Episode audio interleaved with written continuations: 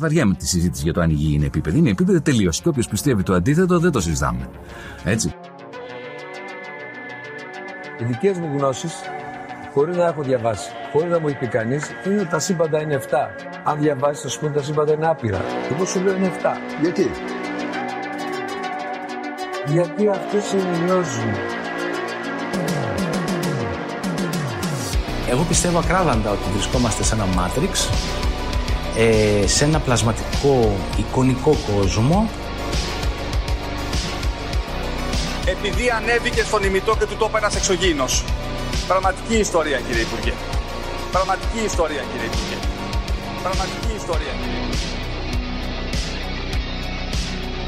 για να μπορέσετε να έχετε επίγνωση αυτών των φρέσκων πραγμάτων που τρέχουν γύρω μας τώρα τελευταία εκπομπή παρουσίασης 8 τόμοι και ένα αρχαίο ελληνικό σύμβολο μόνο 29 ευρώ τζάμπα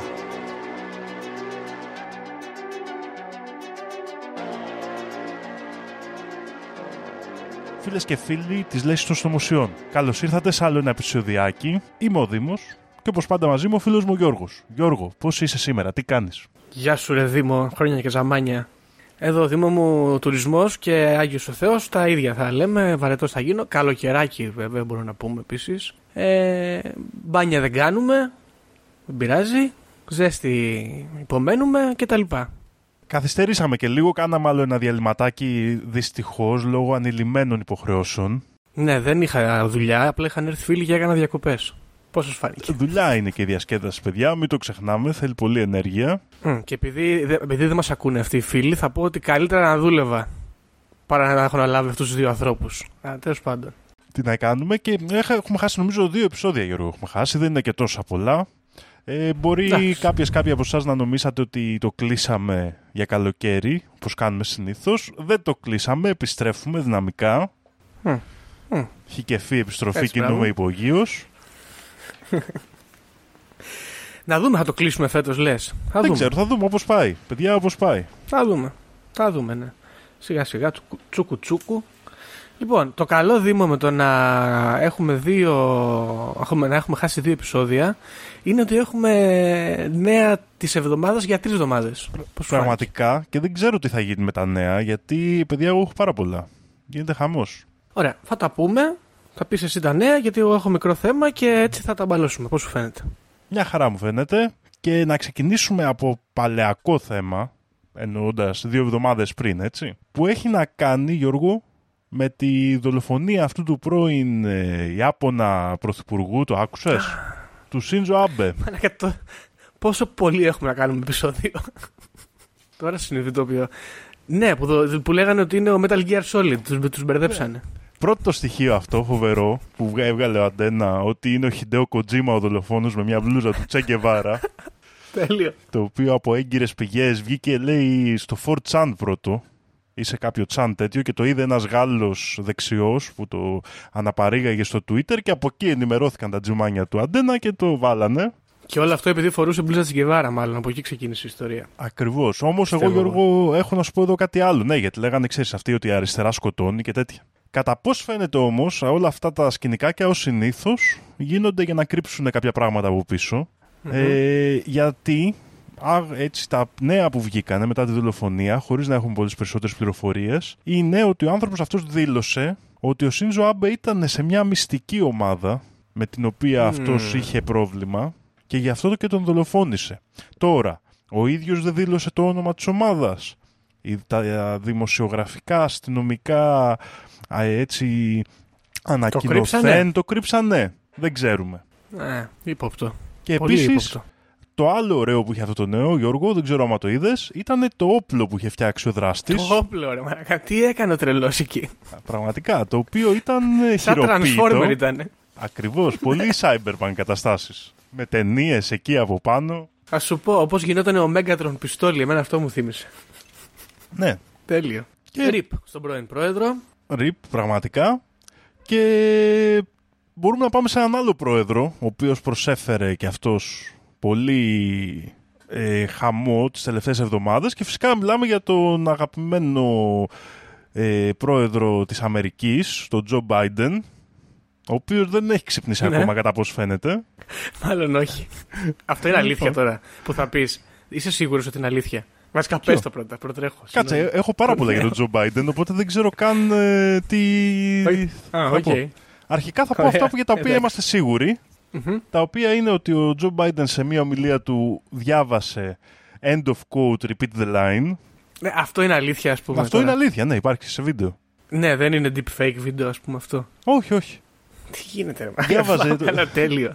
Διάβαζε από το teleprompter και διάβασε και τις οδηγίες ο Τζο Μπάιντεν. Δεν σταμάτησε όμως εκεί η καταστροφική μανία που τον διέπει. Είχε πάει και βόλτα με το ποδήλατο σε κάποιο αγώνα ποδηλασίας. Έπεσε και από το ποδήλατο ο καψερός. ναι. Και Ω, γαμώτο. τέλος, και αυτό είναι το πιο μυστηριώδες που θα σας πούμε και να το αναζητήσετε γιατί δεν μπορούμε να επεκταθούμε περισσότερο σε αυτό το επεισόδιο, βγήκανε ε, διάφορα leaks, διάφορες ε, διέρευσαν στοιχεία από το κινητό του γιού του, Hunter Biden, Μμ. στα οποία ο γιος του τον αποκαλεί παιδόφιλο. Ναι, βέβαια, να πούμε σε αυτό το σημείο λίγο ότι ο γιος του, του Τζο Μπάιντεν, ο Χάντερ Μπάιντεν, είναι γενικά λίγο περίεργος τύπος. Δηλαδή είναι μπλεγμένος με χίλια δύο πράγματα και, και με, έτσι, με, με, με πόρνες, με παιδάκια έχουν ακουστεί διάφορα περίεργα. Οπότε είναι λίγο αμφίβολο. Είναι, είναι λίγο ναρκωμανής, λίγο αλκοολικός, λίγο διάφορα. Οπότε είναι λίγο περίεργο. Από την άλλη, ο Τζο Μπάιντεν έχει, τον έχουμε πιάσει πολλές φορές στην κάμερα να μυρίζει μαλλιά από ανήλικα. Ναι, δεν ξέρουμε. Είναι λίγο. Ναι. Επίσης μόνο να προσθέσω Γιώργο ότι πέραν αυτών των ωραίων που είπες όντως που ασχολείται ο Hunter Biden ε, ασχολείται πάρα πολύ και με το θέμα της ενέργειας και μάλιστα είναι σε διοικητικά συμβούλια εταιριών που ασχολούνται με την ενέργεια στην Ουκρανία. Το αφήνω και αυτό εδώ. Α, ναι, full. Full Ουκρανία και με όπλα είχε κάτι περίεργα εκεί ο Χάντερ. Τέλος πάντων. Και να πάμε και σε θέματα που αφορούν Γιώργο πιο πολύ εμάς και ποιο είναι το θέμα; Το έχουν ζητήσει και οι αναγνώστες μας. Ποιο είναι το θέμα; Το θέμα είναι Γιώργο ότι καταστράφηκαν τα Georgia Guidestones. Λοιπόν, μπράβο και καλά που το ανέφερες. Ήθελα να κάνω post στο Facebook γιατί έχει, έχουν στείλει πάρα πολλά παιδιά μήνυμα και έχουν, μας έχουν ζητήσει την άποψη. Δεν τους έχω καν απαντήσει, φαντάσου, στο Instagram, ας πούμε, γιατί είπα θα κάνουμε μια γενική δήλωση. Τελικά είπα δεν θα κάνουμε post γιατί θα τα πούμε στο επεισόδιο. Και ήρθε η ώρα να τα πούμε, Δήμο. Εντάξει. Ακριβώς. Το πρώτο πράγμα που θέλω να πω, ξέρεις ποιο είναι; Θα σου πω ποιο είναι το πρώτο πράγμα. Όταν κάναμε επεισόδιο, κολόπεδα ακροατές, δεν ακούγατε. Το συγκεκριμένο έχει πάει άπατο. Τώρα που το ανατινάξανε και το πόσταρε ο αντένα, είναι ενδιαφέρον, ε, το Georgia Guidestone. Τέτοιοι είσαστε. Πώς φάνηκε. Ξεσπάθωσες Γιώργο, δεν άντεχες. το έβγαλα από μέσα μου. Λοιπόν, για πες τώρα την ειδησιογραφική σκοπιά. Λοιπόν, εδώ έχει διάφορα περίεργα πράγματα. Ε, αρχικά πρέπει να πούμε ότι καταστράφηκε μία από τις πλάκες, αυτή που είχε σουαχίλι και Ινδικά συγκεκριμένα. Και οι τοπικές αρχές αποφάσισαν, επειδή πολλοί είχαν παιδευτεί με αυτό το θέμα, να το κατεδαφίσουν τελείως στη συνέχεια. Ε, τα ενδιαφέροντα θέματα είναι ότι η έκρηξη έγινε ακριβώς στη, στη ώρα, στην τρίτη ώρα, 3 λεπτά και 33 δευτερόλεπτα. Άρα υπήρξε ένας ε, σημασιολογικός συγχρονισμός ή ήταν Αυτό τυχαίο, είναι δεν σημαντική ώρα γνωρίζω. μεταξύ. Ναι. Και ε, διάφοροι συνωμοσιολόγοι, μεταξύ των οποίων και ρεπουμπλικάνοι ε, τοπικοί άρχοντες, δήλωσαν ότι αυτό ήταν μια πράξη του Θεού, δηλαδή συντάχθηκαν με τον δράστη ή τη δράστρια της συγκεκριμένης καταστροφής. Σωστό. Ήθελα να σημειώσω εδώ τώρα, γιατί ε, ένας ε, φίλος μας και ακροατής του podcast έχει στείλει εδώ στο κοινό chat ε, μία άποψη ενός ε, ανεξάρτητου ερευνητή του ελληνικού χώρου της ομάδας ε πάνω στο ζήτημα το, της, ε, του βανδαλισμού αυτού και διαβάζω quote on quote TET L S T τώρα γιατί έτσι χωριστά δεν ξέρω οι κατευθυντήριοι ηλίθιοι από γρανίτη στη Τζόρτζια φαίνεται να λαμβάνουν το τέλος. Ένας μυστηριώδης εκρηκτικός μηχανισμός από άγνωστο πώς πυροδοτήθηκε και κατέστρεψε ένα μέρος του υποθετικού μνημείου από γρανίτη, το οποίο χτίστηκε κάτω από μυστηριώδεις συνθήκες πριν περίπου τέσσερις δεκαετίες, με κύριο μήνυμα την μείωση του παγκόσμιου πληθυσμού. Εδώ λοιπόν, εγώ καταλαβαίνω ότι παίρνει θέση η ομάδα Ε, είναι κατά των ε, λίθων αυτών. Είναι χαρούμενοι που γκρεμίστηκαν. Ναι, ναι. Αυτό ήθελα να πω. Είναι γενικά υπάρχει στο, στο μουσιολογικό χώρο μία, ας το πούμε έτσι, μ, ανακούφιση που με κάποιο τρόπο γκρεμίστηκαν. Υπάρχει όμως και η άποψη που άκουσα εγώ Γιώργου, η πιο ας την πούμε έτσι απεσιόδοξοι, ότι γκρεμίστηκαν γιατί πλέον δεν χρειάζονται. Γιατί έχουν ενεργοποιηθεί τα σχέδια της νέας τάξης πραγμάτων. Δεν ξέρω, ε, το αναφέρω και αυτό γιατί το διάβασα. Κοίτα, εγώ γενικά το είχαμε πει και στο επεισόδιο. Δεν είμαι κατά του George Guidestone. Δεν πιστεύω ότι είναι μασονικό πράγμα αυτό. Πιστεύω ότι είναι οδηγίες για μελλοντικούς λαούς. Οπότε κρίμα, αλλά δεν πειράζει. Τέλος πάντων. Ενδιαφέροντα θέματα και έχω άλλα τρία νέα, παιδιά. Ε, Εδώ Πάμε. έχουμε φτάσει το μεγαλύτερο εισαγωγικό σημείωμα όλων των εποχών. Και ας ξεκινήσουμε από αυτό. Πρόσφατα, αυτό είναι αρκετά πρόσφατο, έγινε νομίζω πριν 3-4 ημέρες, στην ε, νοτιοανατολική πόλη της Αυστραλίας, Μιλντούρα, εμφανίστηκαν, την Τετάρτη νομίζω την προηγούμενη, εμφανίστηκαν ένας, μια λάμψη κοκκινοροζ στον ουρανό, τεράστια, και πραγματικά αυτό προκάλεσε πολλές ε, έτσι, μια δυσφορία ας πούμε, στους ανθρώπους της πόλης, οι οποίοι αναρωτήθηκαν τι ήταν, ακούστηκαν θεωρίες για πειράματα, για εξωγήινους, για διάφορα, όπως μπορείτε να φανταστείτε φαντάζομαι και εγώ. Ε, η επίσημη θεωρία λέει ότι ήταν ένα εργοστάσιο καλλιέργειας κάναβης, το οποίο δεν κατέβασε τα ρολά για τα κόκκινα φώτα, Γιώργο. δεν ξέρω πώς ακούγεται σε Και αυτό, μας- εμένα μου ακούγεται πολύ ύποπτο. Ω γεωπόνος θα πω με, πο- πολύ πιθανόν. Πολύ πιθανόν. Πολύ λογική εξήγηση. Ρε, ε, Δήμο δεν προσπαθούν καν. Τι γίνεται; Νομίζω δεν προσπαθούν καν πλέον, Γιώργο. Έχουμε φτάσει σε αυτό το σημείο. Σε αυτό το σημείο είμαστε. Τι να πω. Ε, και για να πούμε κιόλας, μιας και το ανέφερες αυτό τώρα, το δεν προσπαθούν καν. Δεν ξέρω αν έχεις να πεις κάτι άλλο για αυτό το θέμα. Όχι, όχι. Ε, αλλά σε ένα πιο, ακόμα πιο από πρόσφατο ίσως ζήτημα, δεν είμαι και σίγουρος. Έπεσε ένα αεροπλάνο εδώ στην Καβάλα από έξω και σκάσανε μηνύματα πολιτική προστασία, κλείστε τα παράθυρα, κλειστείτε μέσα στο σπίτι, θα πεθάνουμε όλοι το ένα το άλλο. Μετά από πολλές ώρες, πολλές ώρες, πήγε εκεί πέρα ο στρατός να μαζέψει τα συντρίμια γιατί και καλά υπήρχαν, λέει, τοξικές ουσίες κτλ. Μετά από μία μέρα δεν συντρέχει κίνδυνος, αποφασίσανε, δεν έγινε και τίποτα. Και όλα καλά, όλα ωραία. Και σκέφτομαι εγώ τώρα. Γκρεμίζεται από τον, από τον ουρανό ένα αεροπλάνο γεμάτο αρδενοχρώμιο. Και έχουμε φτάσει στο σημείο Δήμο να έρχονται να τα μαζέψουν σχεδόν μισή μέρα μετά. Τόσο πολύ δεν τους νοιάζει. Πραγματικά. Εκεί έχουμε φτάσει. Και πάλι εδώ η επίσημη θεωρία είναι για κλάματα, παιδιά. Η θεωρία λέει ότι αυτό το αεροπλάνο μετέφερε πυρομαχικά από την Ουκρανία στην Ιορδανία. Τι δηλαδή, μα στην Ουκρανία γίνεται πόλεμος. Γιατί να πάνε Ε, τα στην πυρομαχικά να Ιορδανία τα δεν πάνε γίνεται. αλλού; Και πες Μήπως ότι θα γίνεται και ανταλλάσσουν. στην Ιορδανία. Τι κάνουν ανταλλαγές πυρομαχικών; Μπορεί, Έχω ξέρω διπλό εγώ. από αυτό, δώσε μου ένα τέτοιο να σου δώσω το τέτοιο. Τι είναι αυτά, παιδιά; Μας κορυδεύουν μέσα στα μούτρα μας.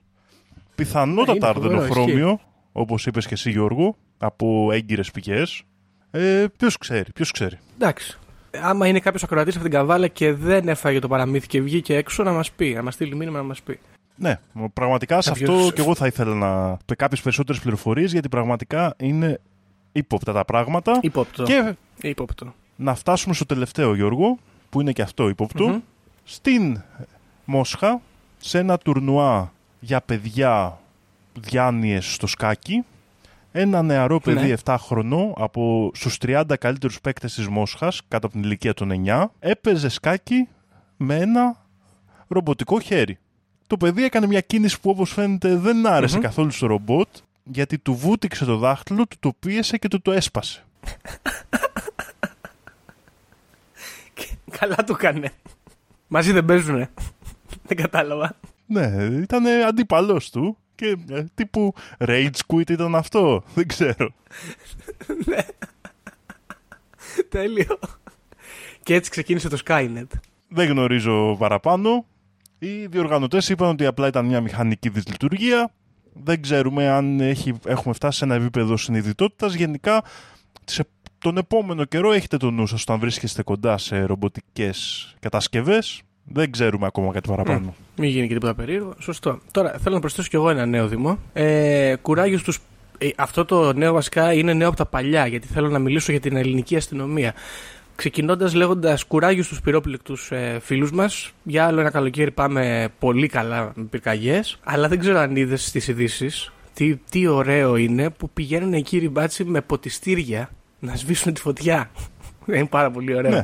Γιατί είχαμε πει σε ένα παλιό επεισόδιο ότι έχουμε πληθώρα αστυνομικών και μπορούμε να τους ανταλλάξουμε άμα θέλουμε. Τελικά δεν χρειάζεται, διότι μπορούμε να τους έχουμε πολυθεσίτες. Έτσι. Ακριβώς. Να κάνουν και άλλες δουλειές. Ωραία. Και η άρνηση του να πάρουμε πυροσβέστες και να χ- έχουμε περισσότερη αστυνομία οδηγεί στο γεγονός ότι παίρνουν και αυτά τα κουβαδάκια τους και προσπαθούν ε, όσο μπορούν να βοηθήσουν. Τουλάχιστον Γιώργο, να σου πω Ναι. κάτι. Σε αυτή την περίπτωση Μμ. κάτι κάνουν. Έστω και ελάχιστο. Κάτι κάνουνε. Αυτό ήθελα να πω. Τουλάχιστον προσπαθούν. Σωστό. Ευχαριστούμε, ελληνική αστυνομία, αυτή τη φορά πραγματικά. Λοιπόν, ε, κλείνοντας το εισαγωγικό σημείο μου, θέλω να κάνω αναφορά σε ένα άλλο podcast. Ε, λοιπόν, φίλες και φίλοι, ξεκίνησε ένα νέο podcast το οποίο αφορά το συνωμοσιολογικό χώρο. Ε, λέγεται. Είναι βασικά του Vice, να πούμε, αυτή, να ξεκινήσουμε από εδώ. Ε, το κάνει ένας φίλος, ε, ο Ντόνης ο Κωνσταντάρας. Συμμετέχουμε και εμείς σε ένα από τα επεισόδια που θα κάνουν air τις επόμενες εβδομάδες. Θα μπορείτε να το ακούσετε κάθε Παρασκευή. Έχει γίνει καλή δουλειά, φέρνει και ανθρώπους οι οποίοι είναι μπλεγμένοι στο χώρο, είναι ερευνητές κανονικοί, μάχημοι δηλαδή. Οπότε μπορείτε να το τσεκάρετε. Λέγεται UFO με ελληνικούς χαρακτήρες.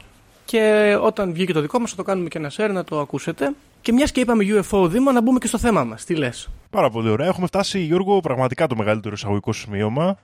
17 λεπτά Ωραία. βλέπω εδώ στο χρόνο. Πάμε. Και ακούω UFO και χαίρομαι. Μπράβο. Γιατί ξέρεις κάτι. Άκουσα αυτό το επεισόδιο. Έχει φέρει ένα, έναν άνθρωπο ο οποίος είναι ερευνητής UFOlogist, ο Χάρης Κουτσιάφτης. Μπορείτε να τον ψάξετε, έχει και δική του σελίδα. Ε, και κάποια στιγμή στο τέλος αρχίζει να αραδιάζει σημαντικά UFO incidents. Τον ρώτησε δηλαδή ο Αντώνης, ξέρω εγώ, πες μου μερικά σως ας πούμε, που- με τα οποία μπορεί να ασχοληθεί κάποιος που θέλει να ξεκινήσει. Και ο άνθρωπος άρχισε να λέει, να λέει, να λέει, να λέει και λέω ρε μάγκα, οκ, ξέρω εγώ. Κοίτα πόσα πολλά είναι και πόσο λίγο τελικά έχουμε ασχοληθεί με τους εξωγήινους. Σε ένα podcast νομοσιολογικό. Είναι παράδοξο. Λοιπόν, οπότε σήμερα θα κάνουμε ένα επεισοδιάκι το οποίο έχει να κάνει με εξωγήνου, αλλά δεν είναι τόσο πολύ θεάσεις ή κάτι τέτοιο. Και θα μιλήσουμε για έναν άνθρωπο ο οποίος ονομάζεται Paul Benevitz. Σου λέει κάτι το όνομα; Δεν είμαι σίγουρος. Είναι ένας γιατρός Αμερικάνος. Μμ, ωραία, όχι, όχι. Λοιπόν, θα μιλήσουμε για, τον, ε, για τον Paul Benevitz και την ε, Ντ- ε, Dulce Base. Έτσι την ονόμασε ο ίδιος. Αυτόν τον άνθρωπο Δήμο τον έχουμε συναντήσει μαζί σε ένα μι- ψιλοντοκιμαντεράκι μικρό στο YouTube. Οπότε μπορεί, όπως σου λέω την ιστορία, να θυμηθείς και μερικά πράγματα. Α, Και πάμε να κατάλαβα, δούμε, λοιπόν. κατάλαβα. Ναι, στην Κέρκυρα το έχουμε Μπράβο. δει. Ναι. Μπράβο στην Κέρκυρα, ακριβώς. Στο χωριό του ποταμού, όπου έχει συμβεί μάλιστα μεγάλη θέαση UFO. Δεν ξέρω αν αυτό παίζει κάποιο ρόλο. Πάμε. Πολ Μπένεβιτς, γεννημένος 29 Ενάτου του 1927. Ο άνθρωπος αυτός είναι επιστήμον και επιχειρηματίας. Εντάξει. Έχει μια επιχείρηση η οποία ασχολείται με μετεωρολογικά όργανα.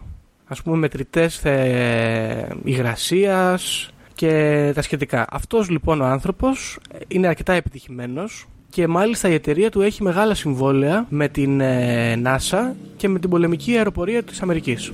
Εντάξει. Να αναφέρουμε και το όνομα της ε, εταιρείας λέγεται Thunder Scientific για όποιον ενδιαφέρεται.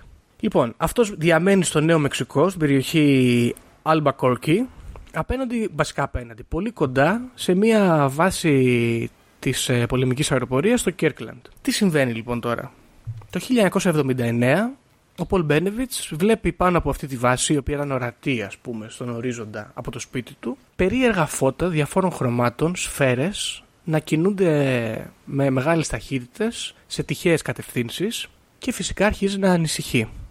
Χρησιμοποιεί λοιπόν τον εξοπλισμό που κατέχει ως επιστήμον και επιχειρηματίας με επιστημονικά ε, εργαλεία και βγάζει φωτογραφίες χιλιάδες και πάρα πολλές ώρες βίντεο, κάνει θερμικές απεικονίσεις και ταυτοχρόνως ε, ελέγχει την περιοχή και για ελο- ηλεκτρομαγνητικά κύματα. Χρησιμοποιεί και πολλές κεραίες τις οποίες στρέφει όλες και τοποθετεί γενικά κυκλικά τις βάσεις και τις στρέφει όλες προς τη βάση και συνειδητοποιεί ότι υπάρχουν, υπάρχει έντονη ηλεκτρομαγνητική δραστηριότητα και σοβαρές ε, παρεμβολές στα σήματα της βάσης. Δηλαδή, ας πούμε, αυτός ακούει ε, τις τηλεπικοινωνίες τους, έχει χακάρει το σύστημα της βάσης, ακραίο πρώτα απ' όλα, να πούμε αυτό, ότι έχει βάλει κεραίες και μπορεί να κάνει intercept τα σήματα της βάσης της πολεμικής και παρατηρεί ότι, ξέρω εγώ, σπάνε, διακόπτονται, ε, υπάρχει θόρυβος και θορυβείται.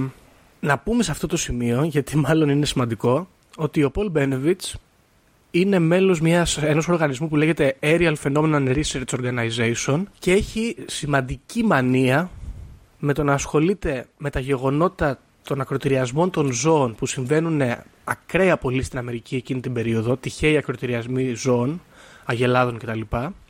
Ε, συγκεκριμένα λέει την εποχή που αυτός άρχισε να που δραστηριοποιούταν ήταν καταγεγραμμένες τουλάχιστον 50.000 υποθέσεις τέτοιες και ήταν πάρα πολύ ένθερμος ε, ερευνητής πάνω στο θέμα της απαγωγής ανθρώπων από εξωγήινους και των επεμβάσεων των εξωγήινων πάνω στους ανθρώπους για να τους ελέγχουν το μυαλό. Οπότε θα μπορούσαμε να πούμε ότι παρότι ε, ήταν UFOlogist. Ήταν μερακλής του χώρου. Δεν ψαχνόταν. Ακριβώς. Αυτός λοιπόν ε, ήθελε να πιστέψει. Μπορούμε να πούμε αυτό. Τώρα αν, αν βρήκε κάτι ή όχι θα το δούμε λίγο παρακάτω. Λοιπόν, αυτός όπως είπαμε έκανε όλη αυτή την τεράστια καταγραφή ε, με φωτογραφίες, βίντεο και σαρώματα με διάφορα, με διάφορα εργαλεία και κάποιους, αρκετούς μήνες μετά, χωρίς να μασάει, παίρνει όλο το υλικό που έχει μαζέψει και πηγαίνει στην αεροπορία. Και λέει: Γεια σας, φίλες και φίλοι, ήρθα, παρακολουθώ τη βάση σας τόσο καιρό. Είμαι εγώ που δουλεύουμε μαζί, βασικά τους είπε, και με ξέρετε, και παρακολουθώ τη βάση σας και έχετε πρόβλημα, πετάνε εξωγήινοι από πάνω. Ε, η κυβέρνηση τότε στέλνει δύο πράκτορες να ελέγξουν τα ευρήματα του Πολ Μπένεβιτς θα αναφέρουμε το όνομα μόνο του ενός, γιατί μόνο αυτός συνεχίζει στην πορεία να συναναστρέφεται μαζί του και ονομάζεται Ρίτσαρτ Ντότι. Ελέγχουν λοιπόν αυτοί οι δύο τα ευρήματα του Πολ Μπένεβιτς, καταλήγουν επίσημα με έγγραφο το οποίο έχει δημοσιοποιηθεί ότι δεν μπορούν να βγάλουν κάποιο συμπέρασμα συγκεκριμένο με βάση αυτά που έχει ε, τους παρουσίασε μάλλον αυτός αλλά το μόνο σίγουρο είναι ότι 100% δεν υπάρχει κίνδυνος για την ε, αεροπορική βάση. Ωραία. Ναι. Λοιπόν, επόμενο εμπλεκόμενο μέλος του κράτους είναι το Foreign Technology Department, το οποίο ελέγχει και αυτό τα ευρήματα του Paul Benevich. Λέει ότι και αυτό ότι είναι ασαφή και ισχυρίζεται, κάνει μια επιστολή και λέει ότι είναι σπατάλη χρόνου και πόρων να γίνουν περαιτέρω έρευνες. Και καλό είναι να σταματήσουμε να ασχολούμαστε. Εντάξει. Λοιπόν, περνάει ο καιρός λιγάκι και 10 Νοεμβρίου του 1980 καλείται ο Πολ Μπένεβιτς από το Αμερικανικό κράτος να συναντήσει αξιωματούχους του στρατού, επιστήμονες που δουλεύουν στη βάση και τους δύο πράκτορες οι οποίοι είχαν ε, ερευνήσει τις φωτογραφίες και τα βίντεο του και όλοι μαζί αυτοί να κάνουν μια μικρή σύσκεψη, ωραία, και να δουν ακριβώς τι συμβαίνει, να καταλήξουν όλοι μαζί αυτοί. Για κάποιο λόγο δηλαδή συνεχίστηκε κατά κάποιο τρόπο η έρευνα, απλά όμως με μια μικρή συνάντηση. Εκεί ο Πολ Μπένεβιτς τους λέει ότι εγώ έχω έρθει σε επαφή και με τους εξωγήινους αυτούς. Έχω δηλαδή κάνει hijack αυτά τα σήματα και έχω μιλήσει μαζί τους. Και διαρρέει ότι μέσα σε αυτή τη συνάντηση είχαν παρέμβει και δύο γερουσιαστές της περιοχής οι οποίοι ρωτούσαν να μάθουν τι ακριβώς συμβαίνει με αυτή την έρευνα και πόσο πολύ ασχολείται τελικά το κράτος. Ωραία. Όλο είναι η επίσημη εκδοχή. Αυτά δηλαδή που σου λέω εγώ τώρα είναι πράγματα τα οποία έχουν γίνει declassified. Ναι. Υπάρχουν κανονικά έγγραφα δηλαδή και μπορούμε να τα δούμε. Ακριβώς. Λοιπόν, ε, από αυτή τη συνάντηση δεν είχαμε κάποιο αποτέλεσμα, δεν βγήκε κάτι συγκεκριμένο, δεν βγήκε κάποια ανακοίνωση ή οτιδήποτε. Ε, το σημαντικό και το ενδιαφέρον εδώ είναι ότι ο πράκτορας που αναφέραμε και πριν, ο Ρίτσαρτ Ντότι, λίγο καιρό μετά βγαίνει στη δημοσιότητα και λέει ότι όλη αυτή η επίσημη εκδοχή που προαναφέραμε είναι όλη ψέματα. Ωραία. Ισχυρίζεται ότι ποτέ δεν σταμάτησε η έρευνα του Πολ Μπένεβιτς, ποτέ δεν προσπάθησαν να τον, ε, να τον αποτρέψουν και κυρίως τον χρηματοδότησαν με ένα ποσό το οποίο ανέρχεται στα 70 εκατομμύρια για να συνεχίσει να παρακολουθεί τη βάση και μάλιστα ο ίδιος ο Ρίτσαρντ Ντότι λέει ότι εμένα προσωπικά με έβαλαν να τον προτρέπω να συνεχίζει να ασχολείται με αυτό το ζήτημα. Ισχυρίζεται ότι όλες οι πληροφορίες που έδινε στον Πολ Μπένεβιτς ήταν ψεύτικες, τον παραπλανούσε και τον, ε, του δημιουργούσε μια μανία με το συγκεκριμένο ζήτημα με σκοπό να τον παραπλανήσει και να του τραβήξει την προσοχή στα UFOs γιατί στην πραγματικότητα στη βάση αυτή υπήρχε ένα πρόγραμμα της ε, αεροπορίας για δημιουργία πολύ ανεπτυγμένων πολεμικών drones. Καθώς η έρευνα αυτή του Paul Benevit συνεχιζόταν, έξω από το σπίτι του, σε μια εγκαταλελειμμένη κατοικία, η NSA είχε στήσει ένα μικρό αρχηγείο και παρακολουθούσε τον Πολ Μπένεβιτς όλη μέρα. 24 ώρες το 24 ώρα. Και αυτόν και την οικογένειά του. Παρεμβαίνανε στα σήματα που αυτός προσπαθούσε να λάβει, τον καλούσαν στο τηλέφωνο και του λέγανε ότι είναι εξωγήινοι και, και προσπαθούσαν να επικοινωνήσουν μαζί του ως υπερδιαγαλαξιακές οντότητες. Ξεκινήσανε, κάνανε δηλαδή να τον τρελάνουν τον άνθρωπο. Θα δεις τώρα τι γίνεται. Ο Πολ Μπένεβιτς λοιπόν έλεγε ότι πέρα από αυτή τη βάση, λίγο παρακάτω, υπήρχε ένα σύμπλεγμα σπηλιών όπου εκεί ήταν η βάση των εξωγήινων. Ωραία. Μέσα σε αυτές τις σπηλιές. Είναι αυτό που λέμε the, the Dulce Base. Σε αυτήν λοιπόν τη βάση η, ο Αμερικανικός στρατός είχε πάει και είχε τοποθετήσει βαρέλια, ε, αεραγωγούς, σιδερένιες πόρτες. Είχε κάνει τέλος πάντων ένα πρόπ τρελό για να δημιουργηθεί ένα είδους LARPing έτσι ώστε ο Πολ Μπένεβιτς μαζί με τον Ρίτσαρντ Ντότι να πηγαίνουν να ερευνούν εκεί και να πείθονται ακόμα περισσότερο ότι υπάρχει όντως μια υπόγεια βάση εξωγήινων. Ο Πολ Μπένεβιτ, ο οποίος ήταν και πιλότος και είχε δικό του ελικόπτερο, έπαιρνε πολύ συχνά λοιπόν το ελικόπτερο και είτε μόνος του είτε με τον πράκτορα Ρίτσαρντ Ντότι, πετάγανε πάνω από τη βάση και βγάζανε φωτογραφίες και τραβούσαν βίντεο. Αυτό που συμβαίνει λοιπόν, μάλλον που καταλήγουμε μετά από όλα αυτά, ο Πολ Μπένεβιτ δεν σταματάει καθόλου. Είναι τέλος πάντων πεπισμένος ότι στη γειτονιά του υπάρχει βάση εξωγήινων που απαγάγει ανθρώπους και τους κάνει mind control experiments. Το 1996, και μιλάμε για πολλά χρόνια μετά, έτσι, γιατί φαντάζομαι ότι η συνάντηση έγινε το 1980. Ο Πόλο Μπενέβιτς χάνει τα μυαλά του. Εντελώς. Διαλύεται η οικογένειά του, διαλύεται και η επιχείρηση του πάει κατά διαόλου. Αυτός έχει καταλήξει να πάσχει από βαριές αϊπνίες. Έχει γεμίσει το σπίτι με οπλισμό. Στην Αμερική είναι και εύκολο. Έχει ταμπουρώσει το σπίτι, έχει ξέρω εγώ, κλείσει τα παράθυρα με ξύλα. Έχει βάλει διπλέ-τριπλέ κλειδαριές. Έχει διώξει τη γυναίκα του δεν έχουν χωρίσει, αλλά την έχει διώξει από το σπίτι γιατί ισχυρίζεται ότι την έχουν απαγάγει εξωγήινοι και της έχουν βάλει τσιπάκι και την ελέγχουν. Και λέει πολύ συχνά στον Τότι και στο ημερολόγιο που κρατάει ότι εξωγήινοι τις νύχτες περνάνε μέσα από τους τοίχους, παρότι αυτός το έχει αμπαρώσει το σπίτι, και μπαίνουν μέσα και τον πιάνουν στον ύπνο, στο κρεβάτι τέλος πάντων, και του κάνουν ενέσεις με διάφορα χημικά για να χάσει τα μυαλά του. Κάποια στιγμή δεν πάει άλλο. Τα παιδιά αναλαμβάνουν την επιχείρηση η οποία είναι έτοιμη να καταστραφεί. Τον πιάνουν και τον πηγαίνουν σε ψυχιατρίο. Τον κλείνουν μέσα τον άνθρωπο με λίγα λόγια. Έτσι. Και εκεί κάπως ο Πολ Μπένεβιτς σταματάει να ασχολείται ένθερμα με το συγκεκριμένο χώρο και το συγκεκριμένο περιστατικό. Δεν μένει πάρα πολύ καιρό στο ψυχιατρίο, μένει για κάποιους μήνες και κάπως συνέρχεται, πιθανότητα με αγωγή, και βγαίνει έξω. Όσο είναι στο ψυχιατρίο, ο πράκτορας Ρίτσαρντ Ντότι τον επισκέπτεται και του αποκαλύπτει ότι ήταν βαλτός από την κυβέρνηση για να τον τρελάνει και να τον αποτρέψει τον ανακαλύψει τα drones. Ο Πολ Μπένεβιτς δεν τον πιστεύει. Και του λέει: Όχι, φίλε μου, δεν θα μου πεις εμένα ψέματα. Ξέρω ότι υπάρχουν εξωγήινοι και ξέρω ότι προσπαθείς, σε έχει βάλει το κράτος μάλλον, να με αποτρέψεις από το να μάθει την αλήθεια. Και απογοητεύεται πάρα πολύ, λέει μάλιστα μαζί του, που ενώ ερευνούσαν πριν, τώρα έχει αλλάξει στρατόπεδο. Ο Πολ Μπένεβιτς πεθαίνει στις 23 Ιουνίου του 2003 ως ένας αμετανόητος UFOlogist, χωρίς να έχει αλλάξει καθόλου άποψη γι' αυτό, παρότι μέχρι και ο, ε, ο πρότεινο σύντροφός του έχει κάνει ένα come out και του έχει πει ότι είμαι disinformation agent, μάγκα μου. Και εδώ τελειώνει η ιστορία του. Το έργο του όμως παρόλα αυτά παραμένει αρκετά influential στον UFOlogist του χώρο και υπάρχουν πάρα πολλοί άνθρωποι οι οποίοι ασχολούνται με τη συγκεκριμένη περιοχή και μάλιστα υπάρχει και ένας ε, πυροτεχνουργός του στρατού, ο οποίος κάποια στιγμή είχε γράψει ένα βιβλίο και είχε κάνει και μία διάλεξη και λέει ότι εκεί πέρα ήταν ε, μάρτυρας μίας μάχης του στρατού με, με, με, με στρατό ξηράς εξωγήινων στο συγκεκριμένο σημείο. Και okay, κάνανε και απόβαση δηλαδή. Ναι, ναι. Οπότε κατά κάποιο τρόπο μπορεί ο Πολ Μπένεμβιτς να τελείωσε λέει, τη ζωή του λίγο άδικα και θα έλεγε κανείς τα στοιχεία να είναι συντριπτικά κατά του έργου του. Παρ' όλα αυτά στο UFOlogist χώρο έχουν μείνει τα απόνερα, ας πούμε. Ωραία. Και αυτή είναι η ιστορία του. Και θα μου πεις τώρα γιατί ήρθαμε εδώ να πούμε ρε Δήμο για έναν άνθρωπο ο οποίος πιστεύει σε εξωγήινους αλλά τελικά ξέρουμε 100% ότι του λένε ψέματα. Δεν είναι λίγο αποκριτικό. Πιστεύω και το έχουμε ξαναπεί νομίζω σε πολλά επεισόδια είναι η αλήθεια ότι γίνονται αυτά. Δηλαδή σε όλους τους νομοσιολογικούς χώρους παίζουν μέσα οι ασφαλίτες να τους πούμε έτσι που προσπαθούν να κατευθύνουν ε, τις ομάδες και τις θεωρίες προς ακίνδυνα για, τους, για τις δυνάμεις που είναι ας πούμε και προς κατευθύνσεις ε, τέτοιες ψυχολογικής κατάρρευσης και τρομερής απεσιοδοξίας και τέτοια πράγματα.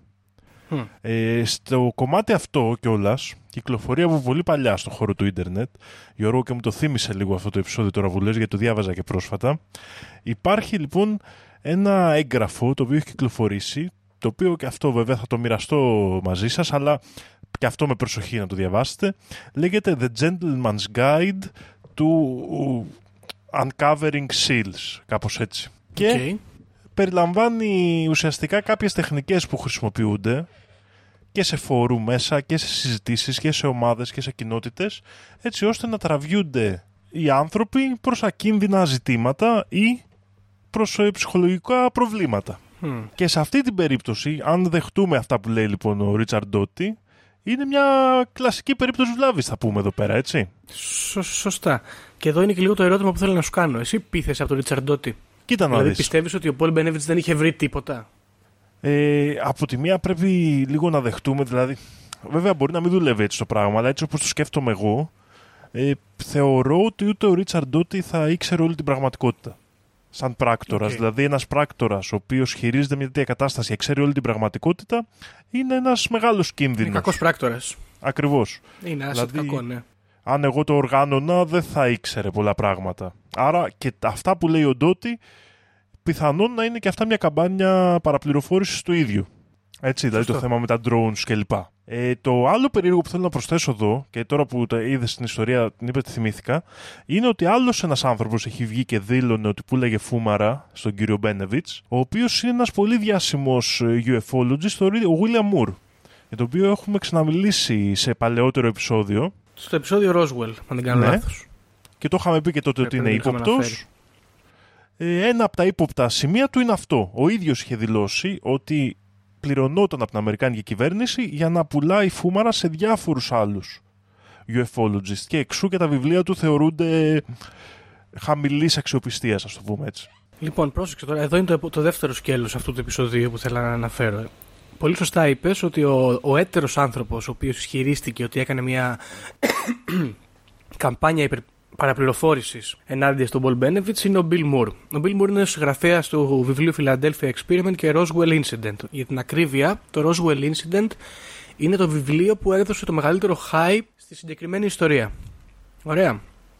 Ο Bill Moore ισχυ- ισχυρίζεται ότι τον πλησίασε ένας αξιωματούχος ονόματι Falcon και του έδινε πληροφορίες να τις ταΐζει στον Paul Benevitz γνωρίζοντας ο ίδιος ότι αυτές είναι ψεύτικες και με- ως αντάλλαγμα θα έπαιρνε την classified, ε, μάλλον όχι classified έγγραφα που αφορούσαν άλλες υποθέσεις. Πάλι με UFOs κυρίως. Ε, και ο ίδιος ο Bill Moore βγήκε και το είπε αυτό σε ένα συνέδριο από UFOlogist και, μάλιστα έτσι λίγο στα κουφά υποτίθεται το lore λέει ας πούμε ότι το ακροατήριο κάτω σοκαρίστηκε από τον τρόπο με τον οποίο παραδέχτηκε τα πράγματα ο Bill Moore. Η αλήθεια είναι βέβαια ότι κάποια στιγμή με το...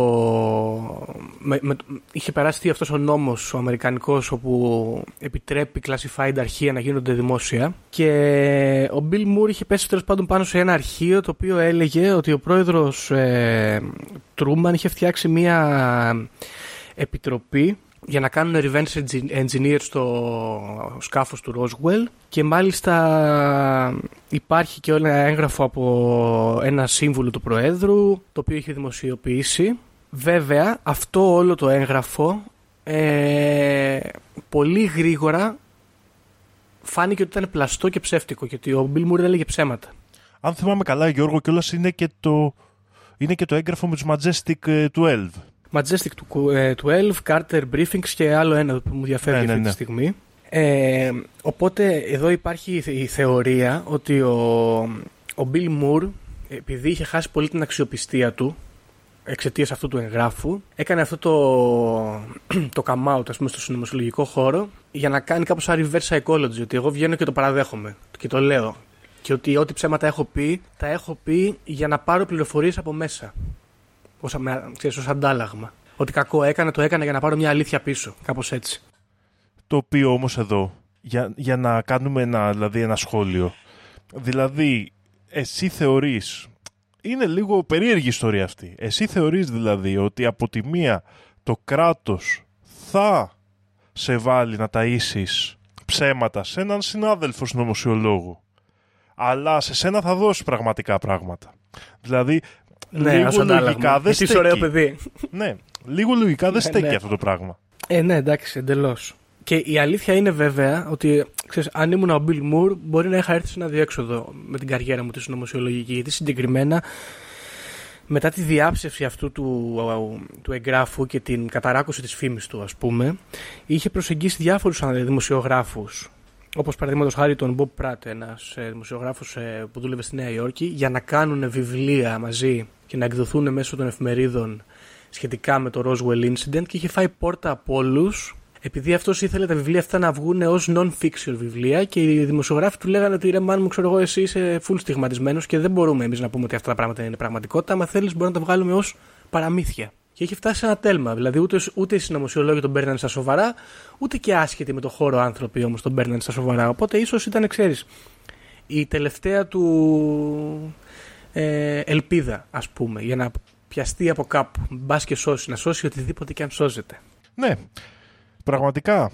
Αυτό που είναι εδώ ενδιαφέρον είναι λίγο ότι, οκ, ο Bill Moore μπορεί και να χώθηκε εκεί για να φτιάξει την καριέρα του. Βρήκε ένα θέμα, μυστήριο, είπε ότι κάτι ξέρει και αυτός για να γίνει ας πούμε ξανά σχετικός στον χώρο των συνωμοσιολόγων. Και είναι μια τακτική την οποία εγώ τη, δε- μπορώ να τη δεχτώ και έχει μια λογική εξήγηση. Θεωρώ όμως ότι το κύριο αυτής της ιστορίας είναι Ναι.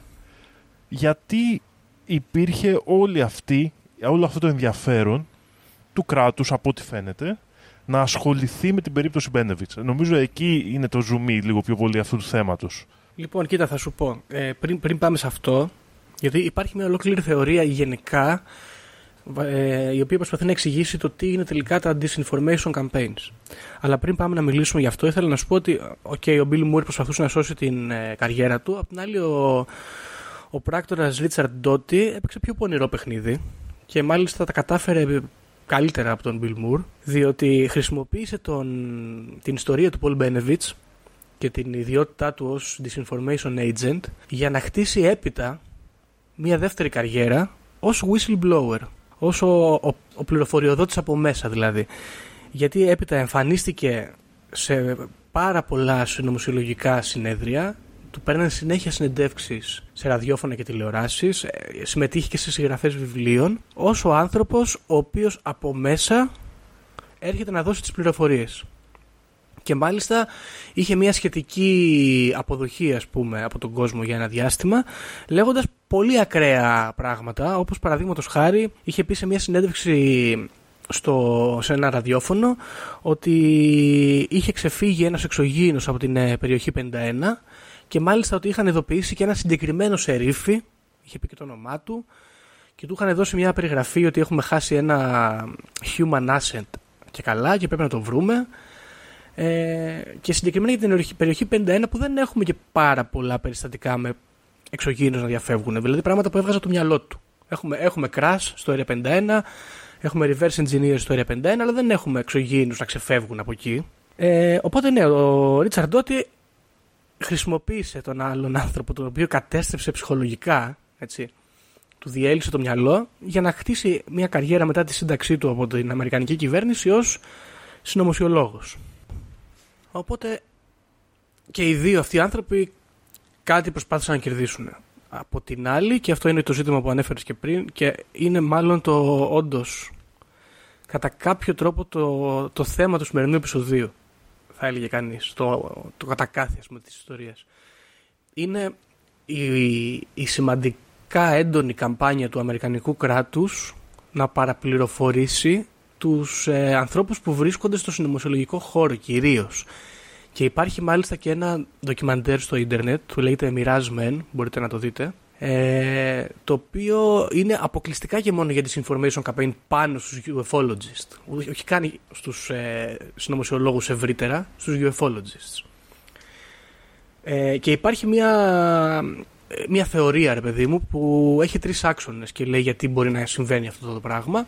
Ε, πρώτον, γιατί αυτός που ασκεί ας πούμε, την παραπληροφόρηση προσπαθεί να καταστρέψει οποιοδήποτε εχέγγυο έχει ο ερευνητής με το να τον ταΐζει με ακραίες ε, βλακίες και τρομερές ανακρίβειες. Όπου ο ερευνητής έχοντας ως πηγή κάποιον ο οποίος θεωρείται αυθεντία δεν μπορεί να αρνηθεί.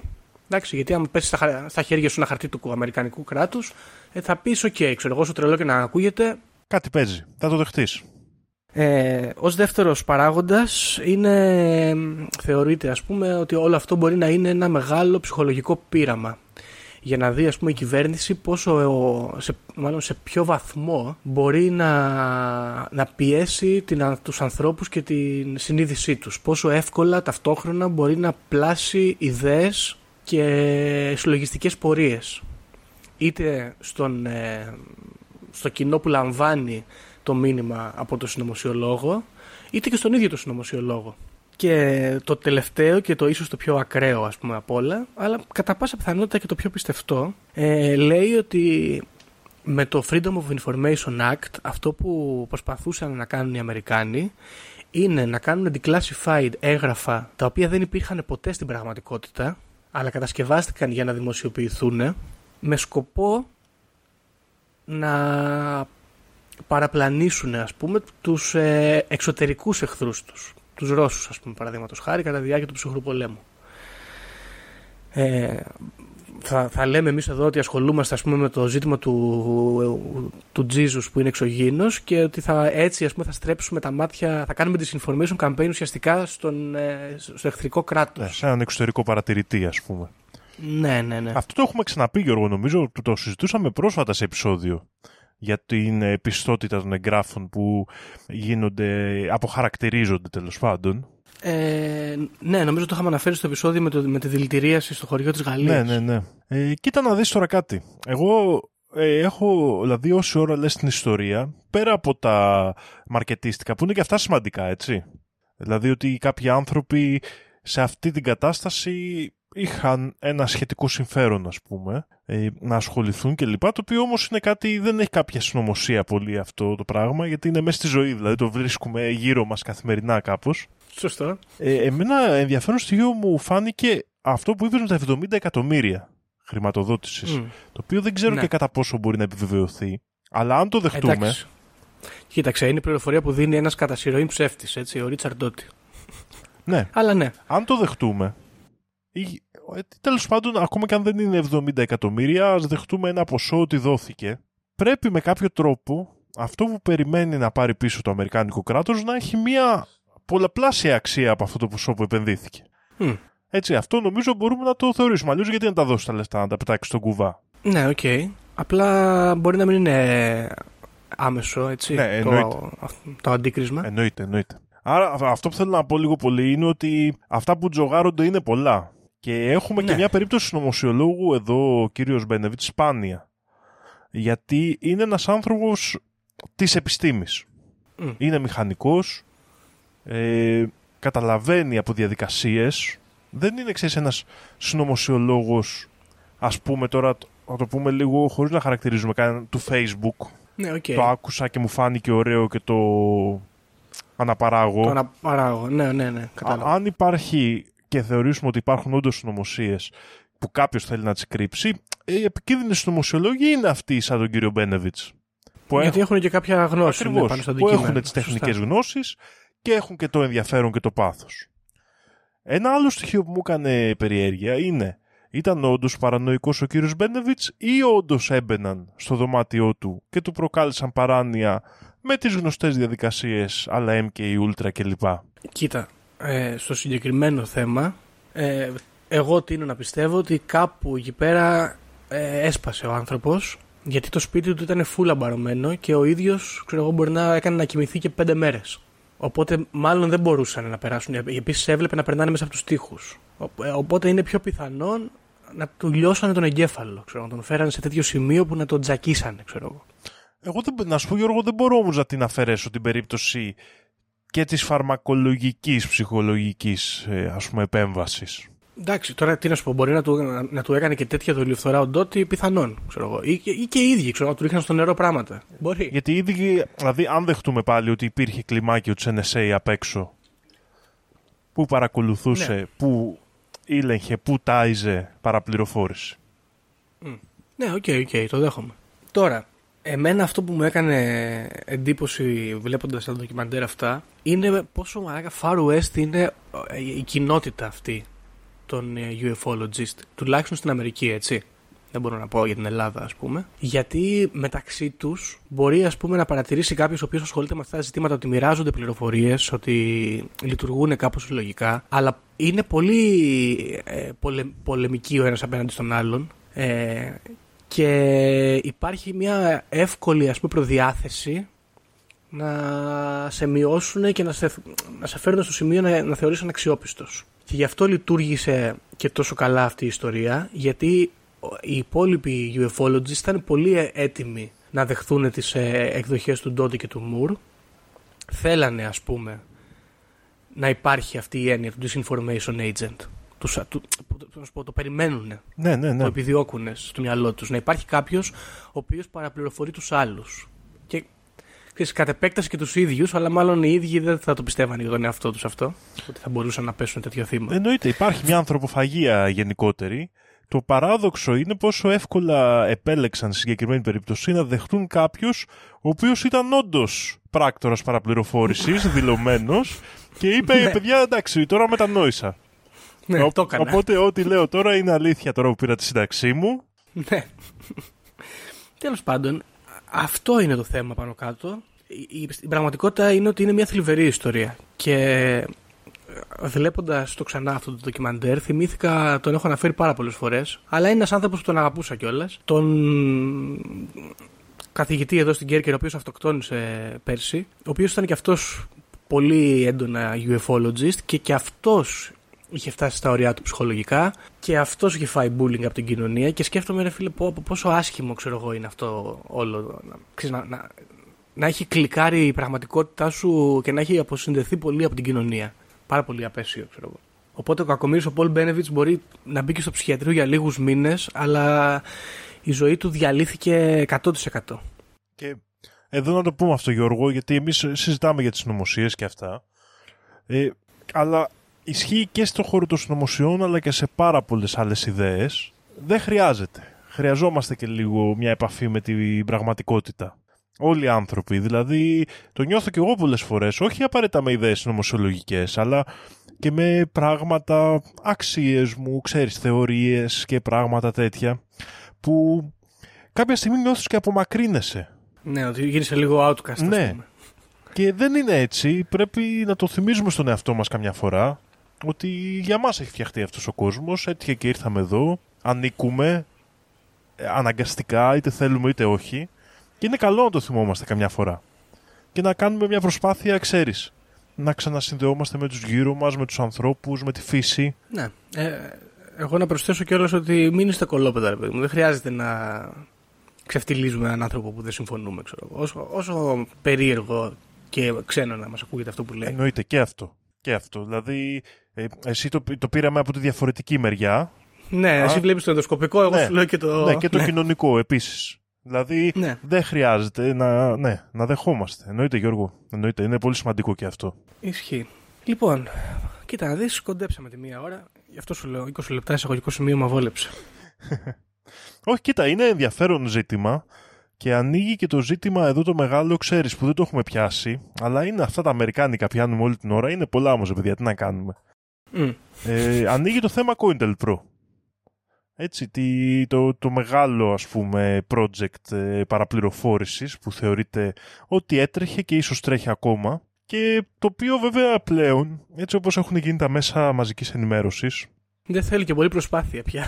ναι, δηλαδή δεν είναι. Παραδείγματος χάρη, εμείς στην Ελλάδα ε, είχαν αποφασίσει ότι δεν θα δείχνουμε πυρκαγιές, ξαφνικά τις δείξανε. Δηλαδή πλέον ε, έχουν, έχει, νομίζω έχει περαστεί και στη συνείδησή μας ότι τα μέσα μας κοροϊδεύουν. Μμ. Δηλαδή έχουμε μια κυβέρνηση αυτή τη στιγμή που επειδή δεν πληρώσαν τελικά τα κανάλια τις τηλεοπτικές άδειες, ε, όλη τη μέρα τους πλέκουν το εγκόμιο και πόσο καλά τα κάνουν ενώ ο κόσμος καίγεται.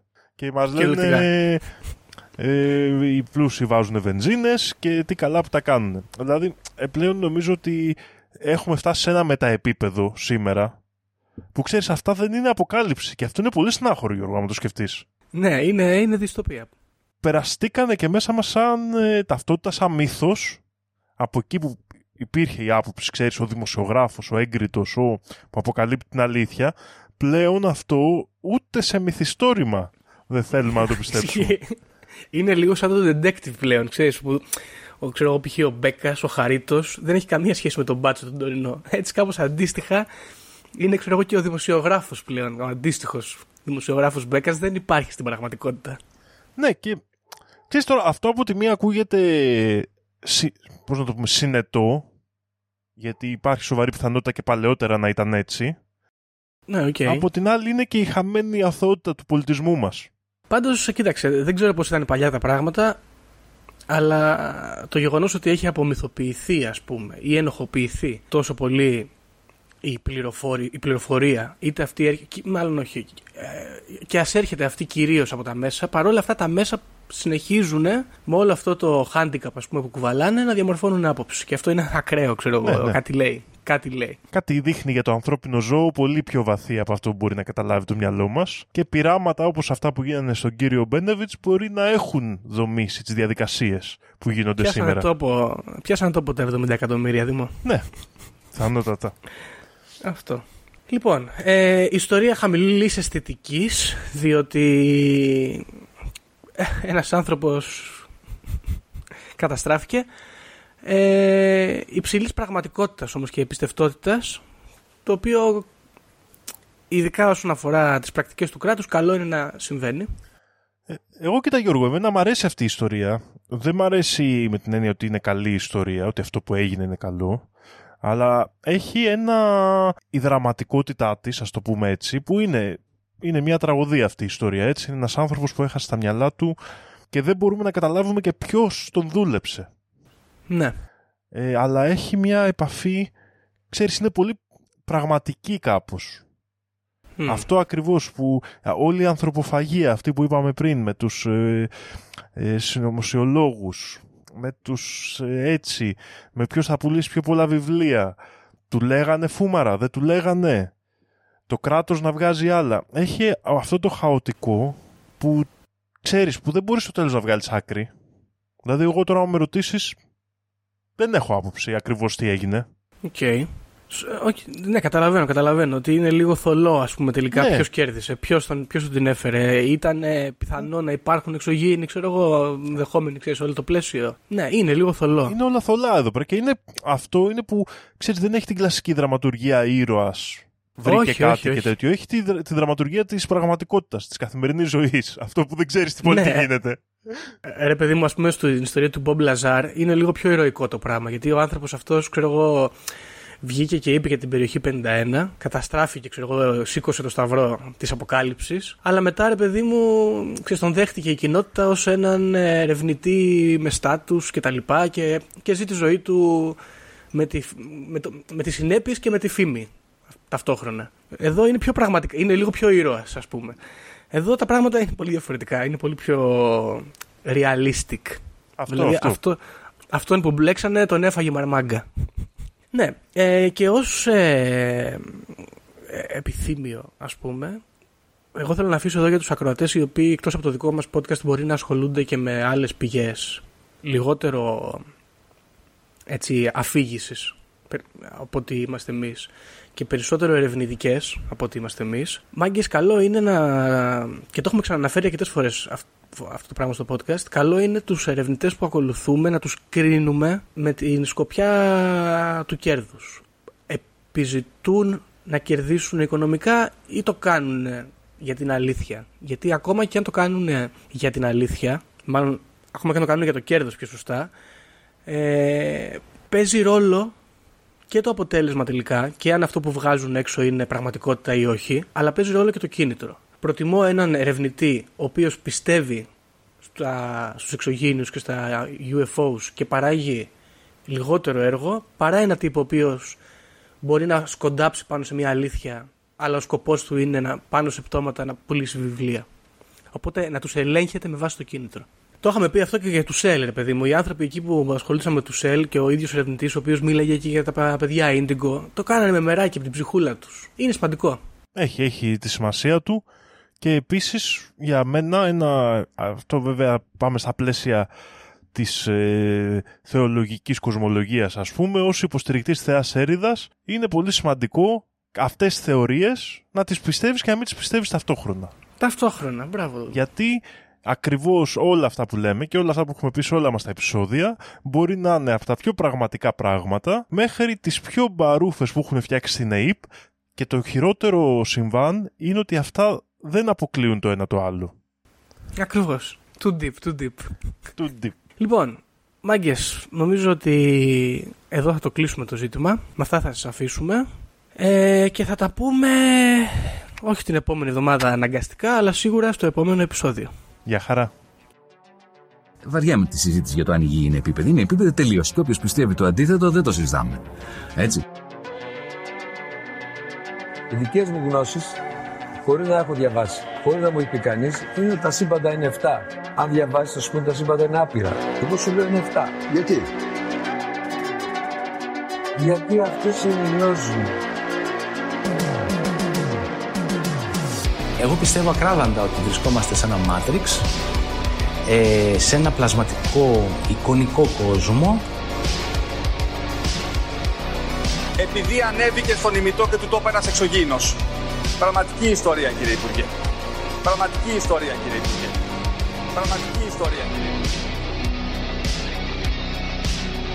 Για να μπορέσετε να έχετε επίγνωση αυτών των φρέσκων πραγμάτων που τρέχουν γύρω μας τώρα.